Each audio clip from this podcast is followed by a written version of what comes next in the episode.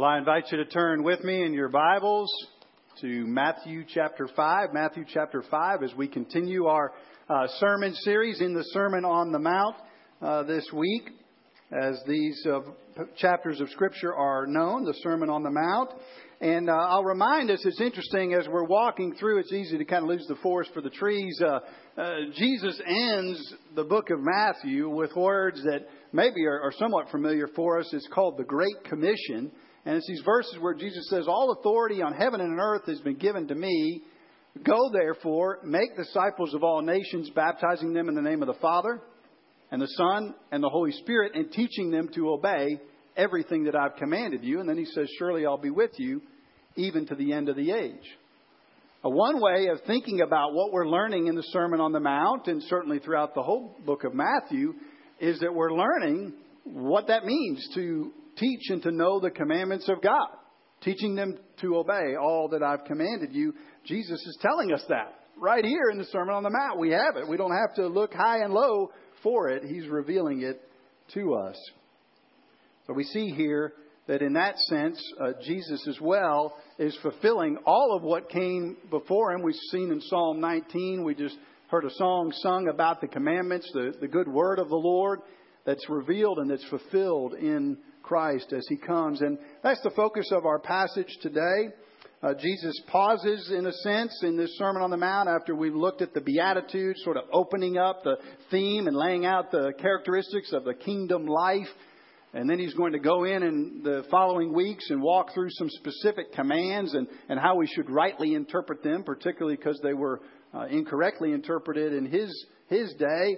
And, and before he does that, he wants to say, okay, how does all that I'm bringing into the world, how does all that I'm doing and saying correlate with all that you've heard before, the message of God in the Old Testament? How do we bring those things together? So I invite you to uh, to stand with me as we read uh, these words. This is the Word of God, and Jesus is going to remind us of how truthful and reliable it is, that this isn't just uh, good thoughts for decent living that we have here in the Bible or even in the Old Testament. It's not some antiquated uh, text for us to maybe just consider, but is the Word of God. Let me read to you as you read along silently. Matthew chapter five, verse seventeen to twenty. "Do not think that I have come to abolish the law or the prophets.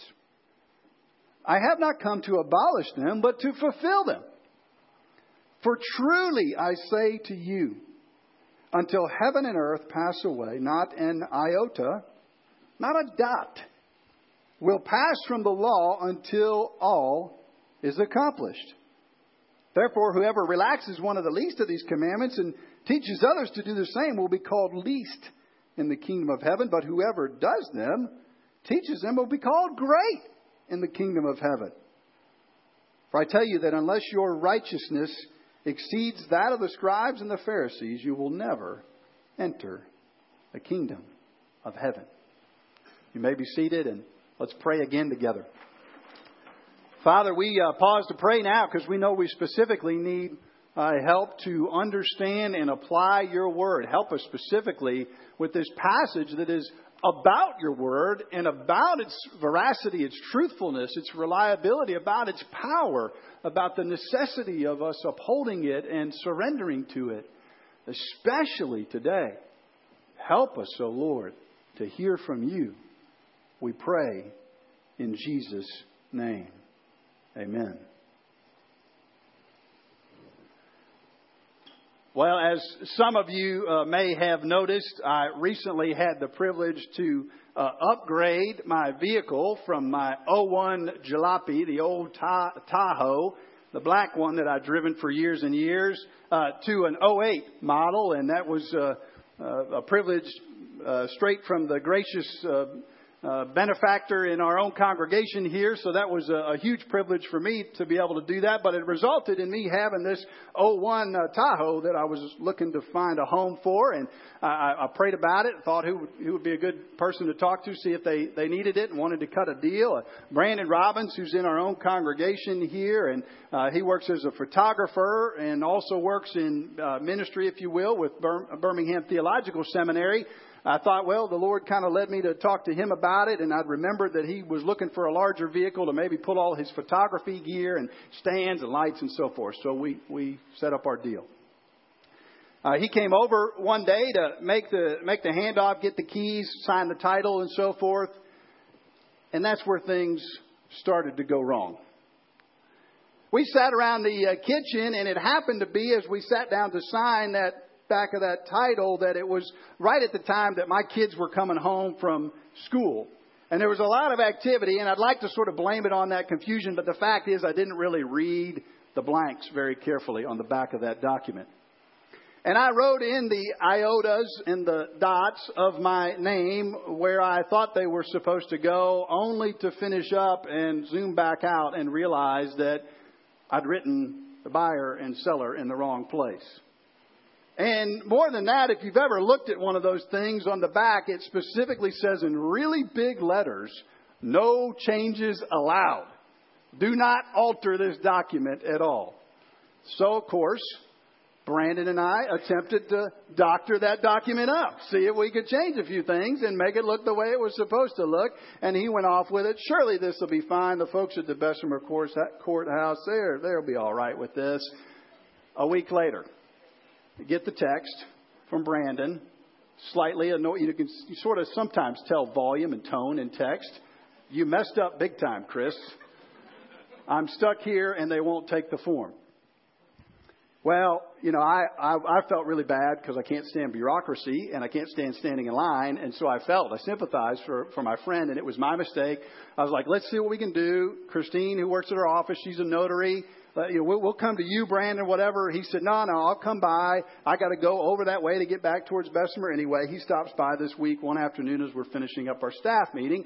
And I sit down and very carefully look at the piece of paper, this new affidavit that he's got, this legal document, and I look, make sure seller, buyer, seller, buyer, okay, dots, iotas, let's get them all right in the right place and sign it. I'm done.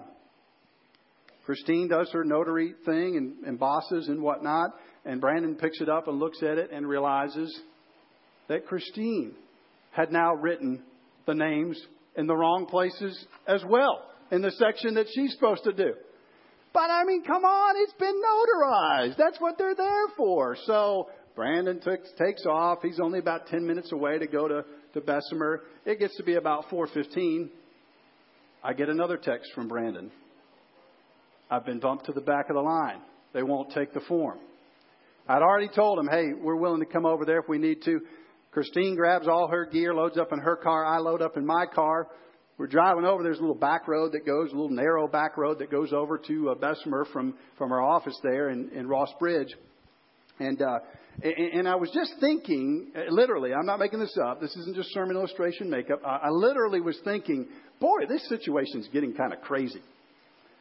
As I got over the top of the crest of a little hill, and I saw a deer that was moving from my lane into the other lane. Slammed on my brakes as best I could to stop and miss that creature. And indeed I did. Only to hear a loud thud in the back right side of my vehicle that must have been that poor deer's buddy trying to make his way across the road. There's no place to stop on that road because there's no sort of turnoffs and traffic's moving along pretty quick. And we had to get to Brandon. So I trucked on. Moving on into Bessemer. We get out of the vehicle. Christine grabs all her gear. We go through the metal detector. She gets all her stuff put through, little stamps and so forth. We get to Brandon, and he's now become friends with all the people at the place because he's been up there many times, and he's a friendly guy. By this time, he's about to pull out what little bit of hair is still left in his head. And uh, and we, we, we sign the form. We do the thing right there in, in the line. And the, the guy who's kind of the crowd control person is now taking this personally upon him as his little baby, this situation. He's going to get Brandon through. He's going to get this moronic pastor, and he's going to get the thing done. He, he's going to get it taken care of. So he grabs the form and is about to take Brandon up, and he said, I thought your name was Robbins. Brandon says, my name is Robbins. In disbelief, he looks and realizes they've written Roberts on the form. The official D M V people had typed it up wrong now. Well, finally, after all of this, they take me on back with Brandon and Christine as well. I swore on the blood of the dead deer on the side of my vehicle that I was Chris Peters.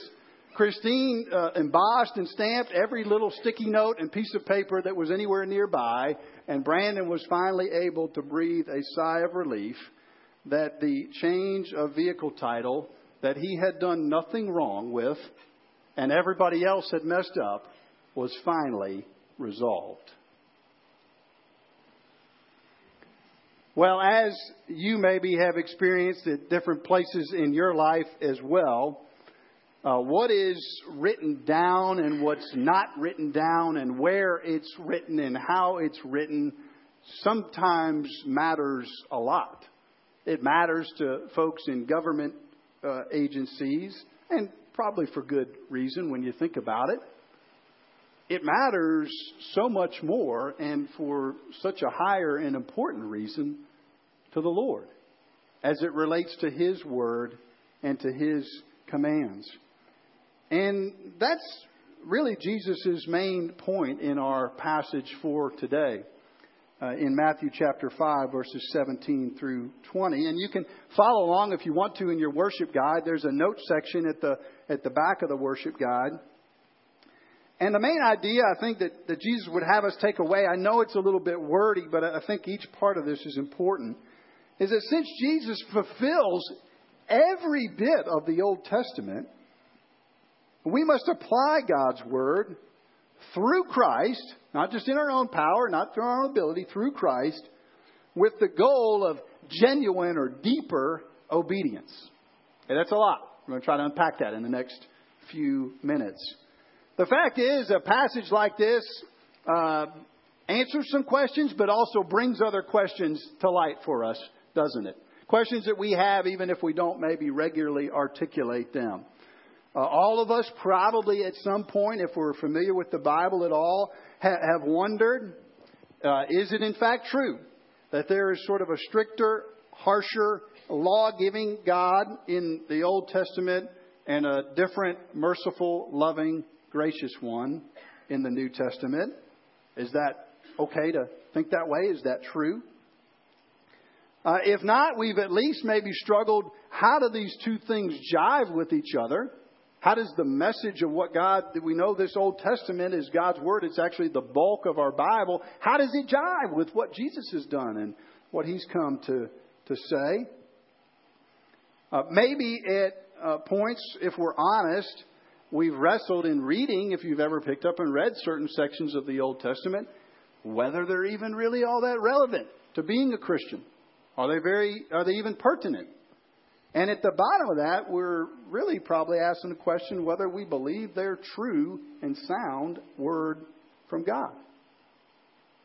On top of that, if we read this passage that we're looking at today, we might ask, how is it then, if Jesus is saying all of this is important, if Jesus is saying all of this is vital, how does He fulfill it? What does that mean? How does that work its way out? So lots of things for us to look at today. I've tried to put some of the answers to that and the implications for our life under three headings: continuity, confirmation, and conviction. Continuity, confirmation, and conviction. When Jesus says in verse seventeen that He didn't come to abolish the law or the prophets, but in fact that He came to fulfill them, He's making a huge statement, it seems to me, that's explicit about the continuity that we ought to see between what God's communicated in the Old Testament and the New Testament. I'll date myself uh, just a little bit here, either younger or older than some of you.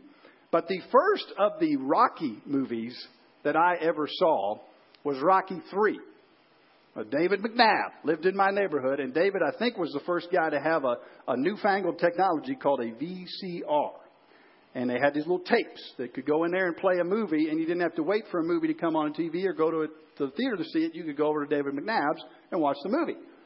Well, the first one we saw, I guess it just, you know, come out fairly recently, was Rocky three. And it's got the Hulkster, and it's got uh, Mister T, and all the story and so forth. And you pick up some of what's happening, but I'll tell you, that was a great movie, wonderful movie to watch.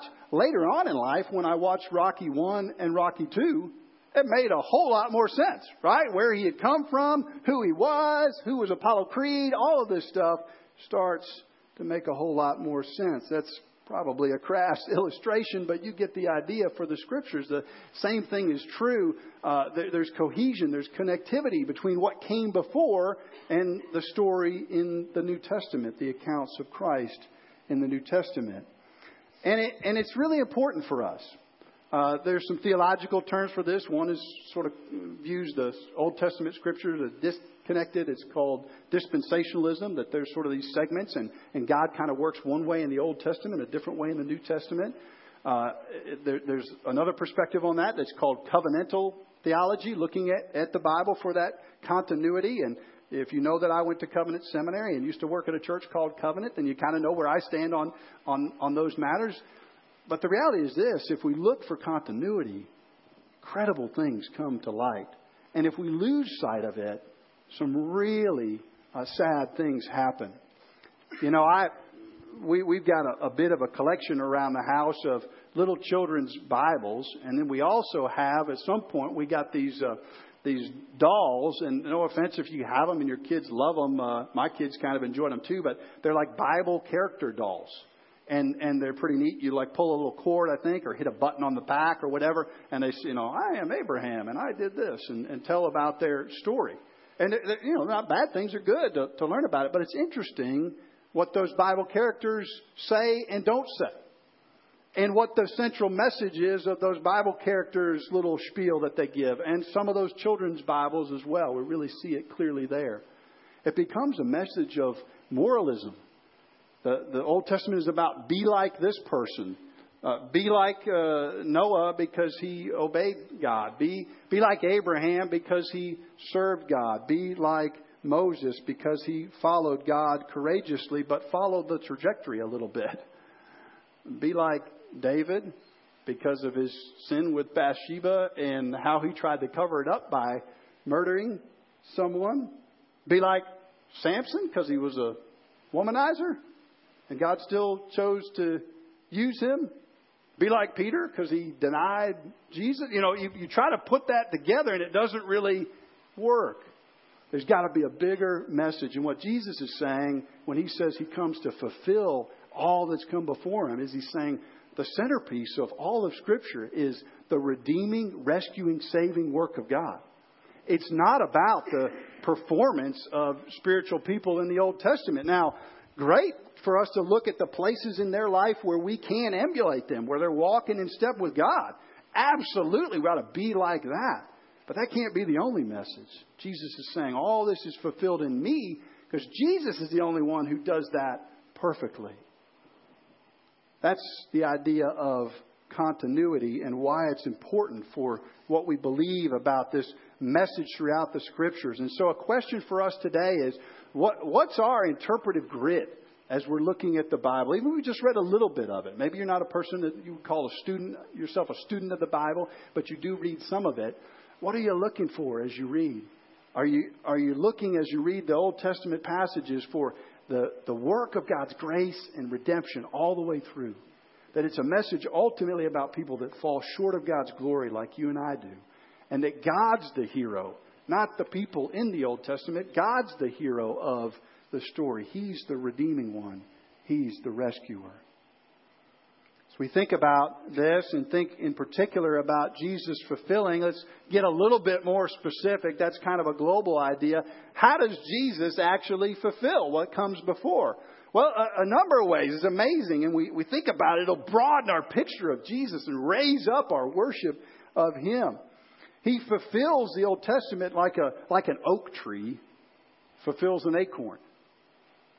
Right? An acorn has everything sort of in it, latent. You know, you know Jesus' time, they didn't really know about D N A and, and so forth and cellular structure. But the, the acorn has like the essential stuff to become an oak tree, but it's got to grow. It's got to expand into that.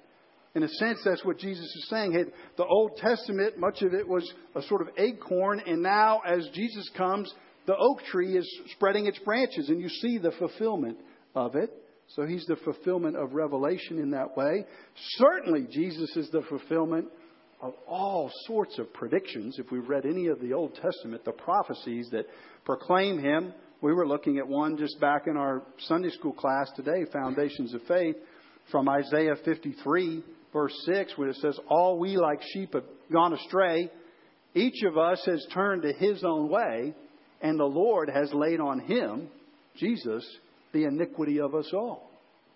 It's a prediction. It's a prophecy about Jesus, about a suffering servant who would come and rescue us. So Jesus is the oak tree, the acorn. He's the fulfillment of the prophecies. And then he's he's also just pound for pound takes on all of the Old Testament system. Think about the sacrificial system that they had and, and what the book of Hebrews says in verse uh, twenty-three of Hebrews chapter seven. It says this, that Jesus lives forever, and so he has a permanent priesthood.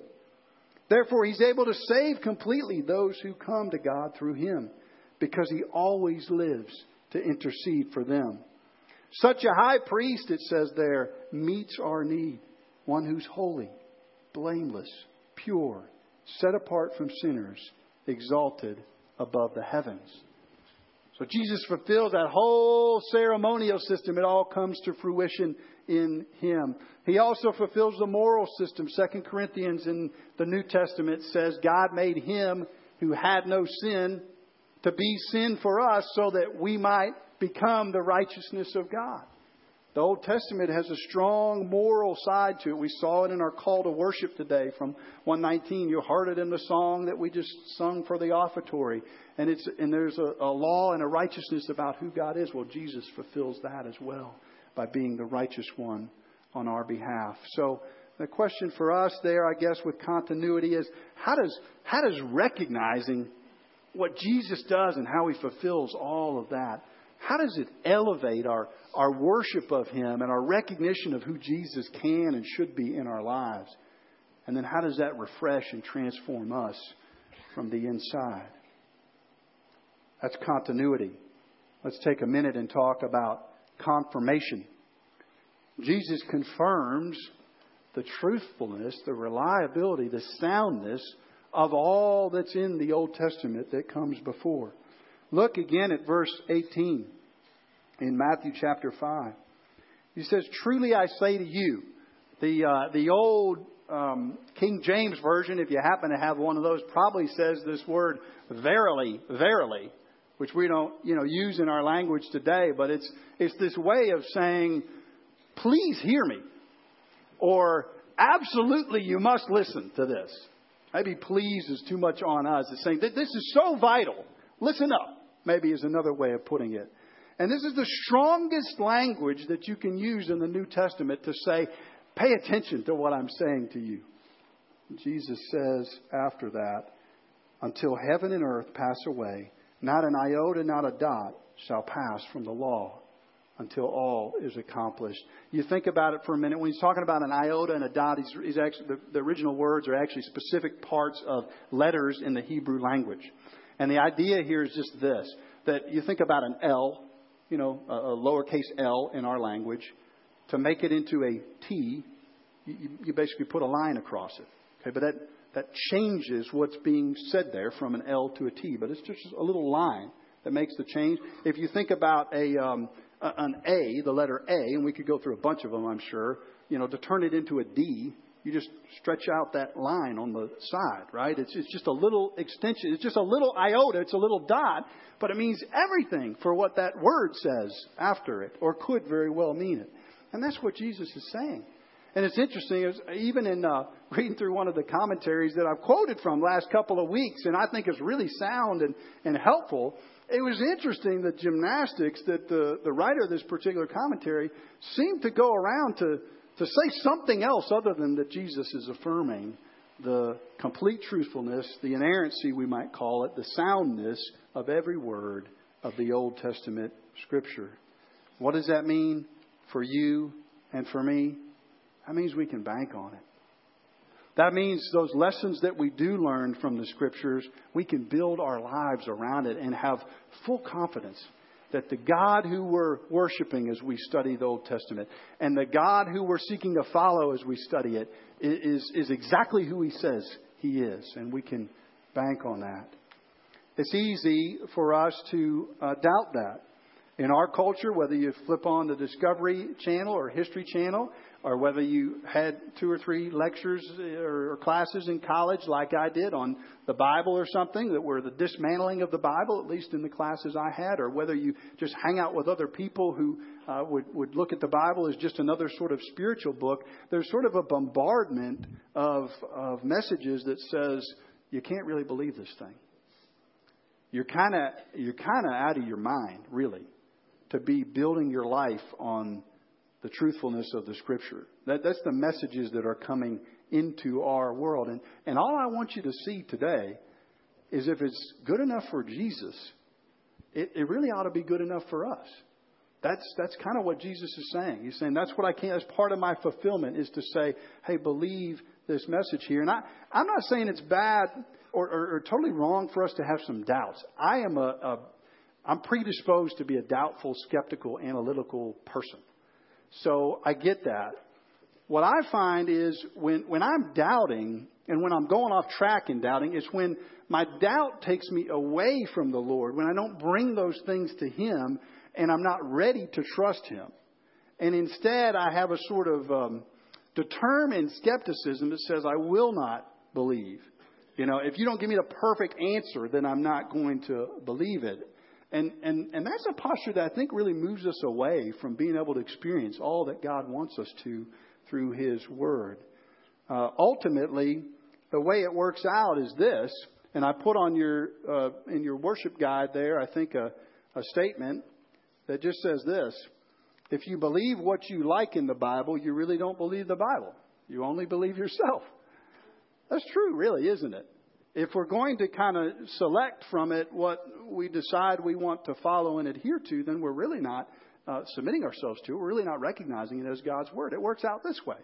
If that sort of radical skepticism, if we're not unseating that, if we're not moving that out of our lives, then we say, well, um, the solution to my anger problem, the struggle I have with anger, is is not to believe, repent, and seek change.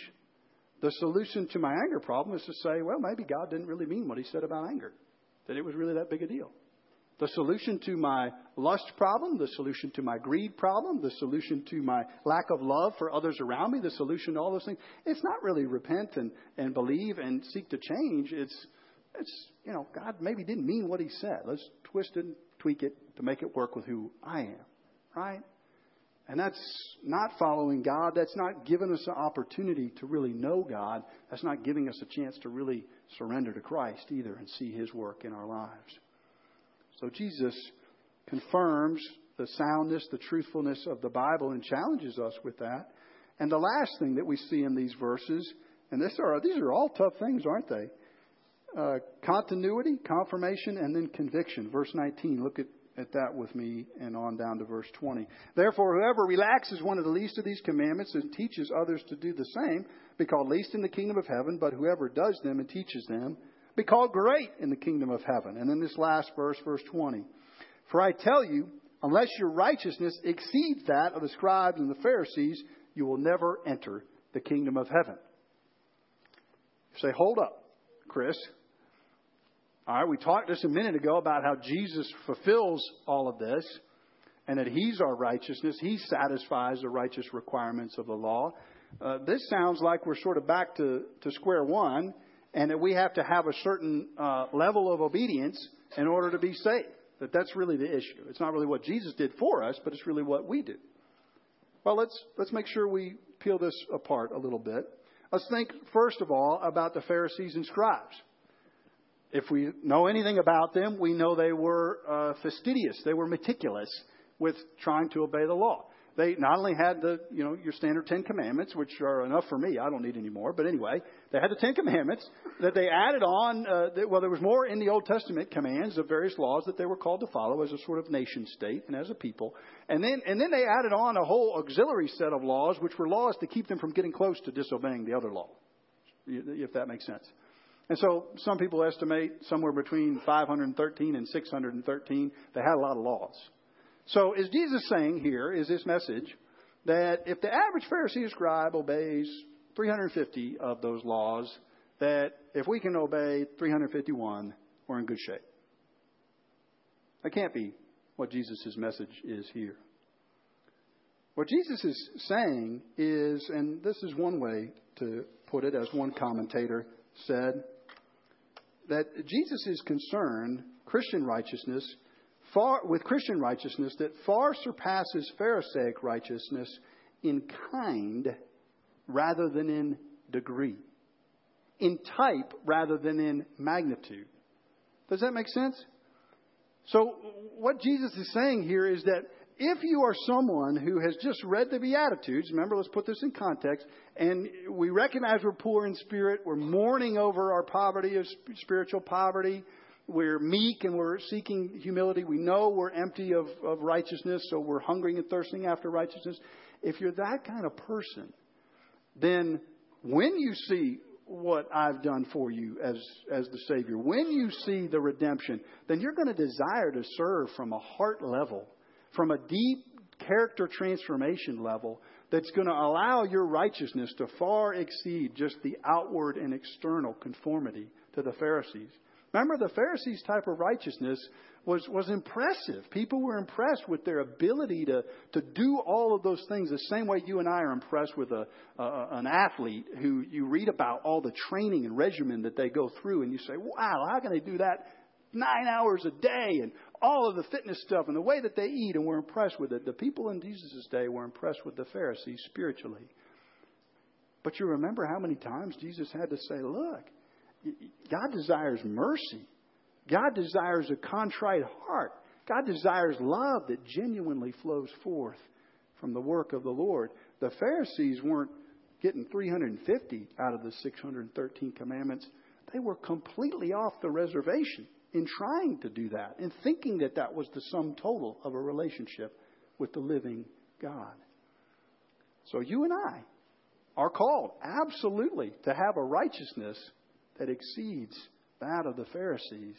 It's one that flows out of Jesus' fulfilling work, a fulfilling work of all that has come before in the Old Testament, and that uh, comes to its culmination and fulfillment in the work that Jesus is doing in the church and in our lives even today. Let's pray. Father, we uh, thank you so much for your word. And we thank you that uh, every uh, iota and dot of it is uh, sound and trustworthy. And we ask, Lord, that you would enable us to be people that more fully rest our Our lives now and our eternal lives on our hope in in that truth, in that message, in your word. And so we pray that you enable us to, to do that, that you enable us to grow in that way. Father, we pray as well that you'd help us to see all the ways that Jesus is the fulfillment of that. And through that, our, our lives would really be transformed. Uh, we'd be compelled and propelled by who Jesus is. And Lord, that you'd help us in that way as well.